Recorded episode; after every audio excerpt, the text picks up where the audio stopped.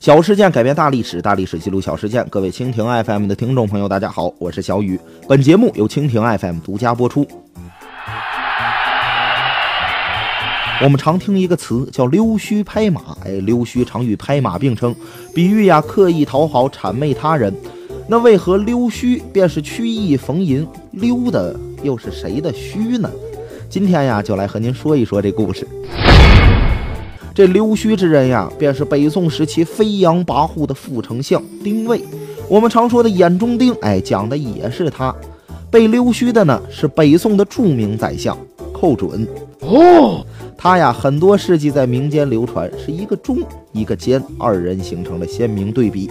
丁谓在宋真宗时呀，即任朝廷的监察，财政部门呢担任要职。他的同伙王钦若大营道官，屡于上祥瑞，以迎合帝意。不久啊，就升为了副宰相，即参知政事。当时的宰相那就是寇准了。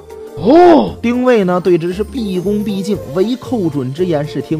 某日呀，朝中议事，宰相、副宰相等相聚在一起用餐，是汤水淋漓，玷污了寇准的胡须。丁谓呢就站起来为他擦干净，这就是所谓的溜须。寇准笑曰：“参政国之大臣，乃为长官拂须也。”说的丁谓是既羞又恼，从此对寇准呀是怀恨在心，这便是溜须的由来。哦，寇准那是北宋的大功臣，他最大的作用呀就是与契丹订立了澶渊之盟。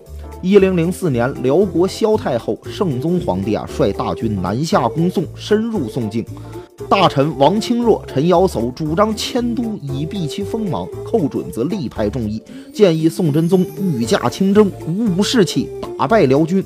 皇帝的免从其意，至潭州督战，果然出战告捷，射死辽国大将，胜而议和，定合约，史称澶渊之盟。从此呢，宋辽和平共处了一百二十多年呀。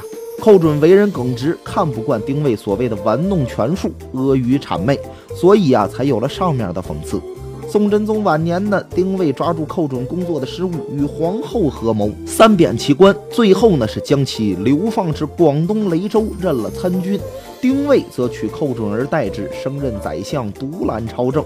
从此是贪污受贿，为所欲为，成为了当时老百姓的眼中钉。后来呢，丁谓与刘皇后发生了冲突，也被贬官，流放至崖州，也就是现在的海南省三亚市。路过雷州的时候呢，丁谓求见寇准，寇准是拒而不见，因此人们就说寇准那是忠臣，丁谓呀是个小人。好了，本期的节目就到这里，喜欢的朋友可以点击红心收藏，我们下期再见吧。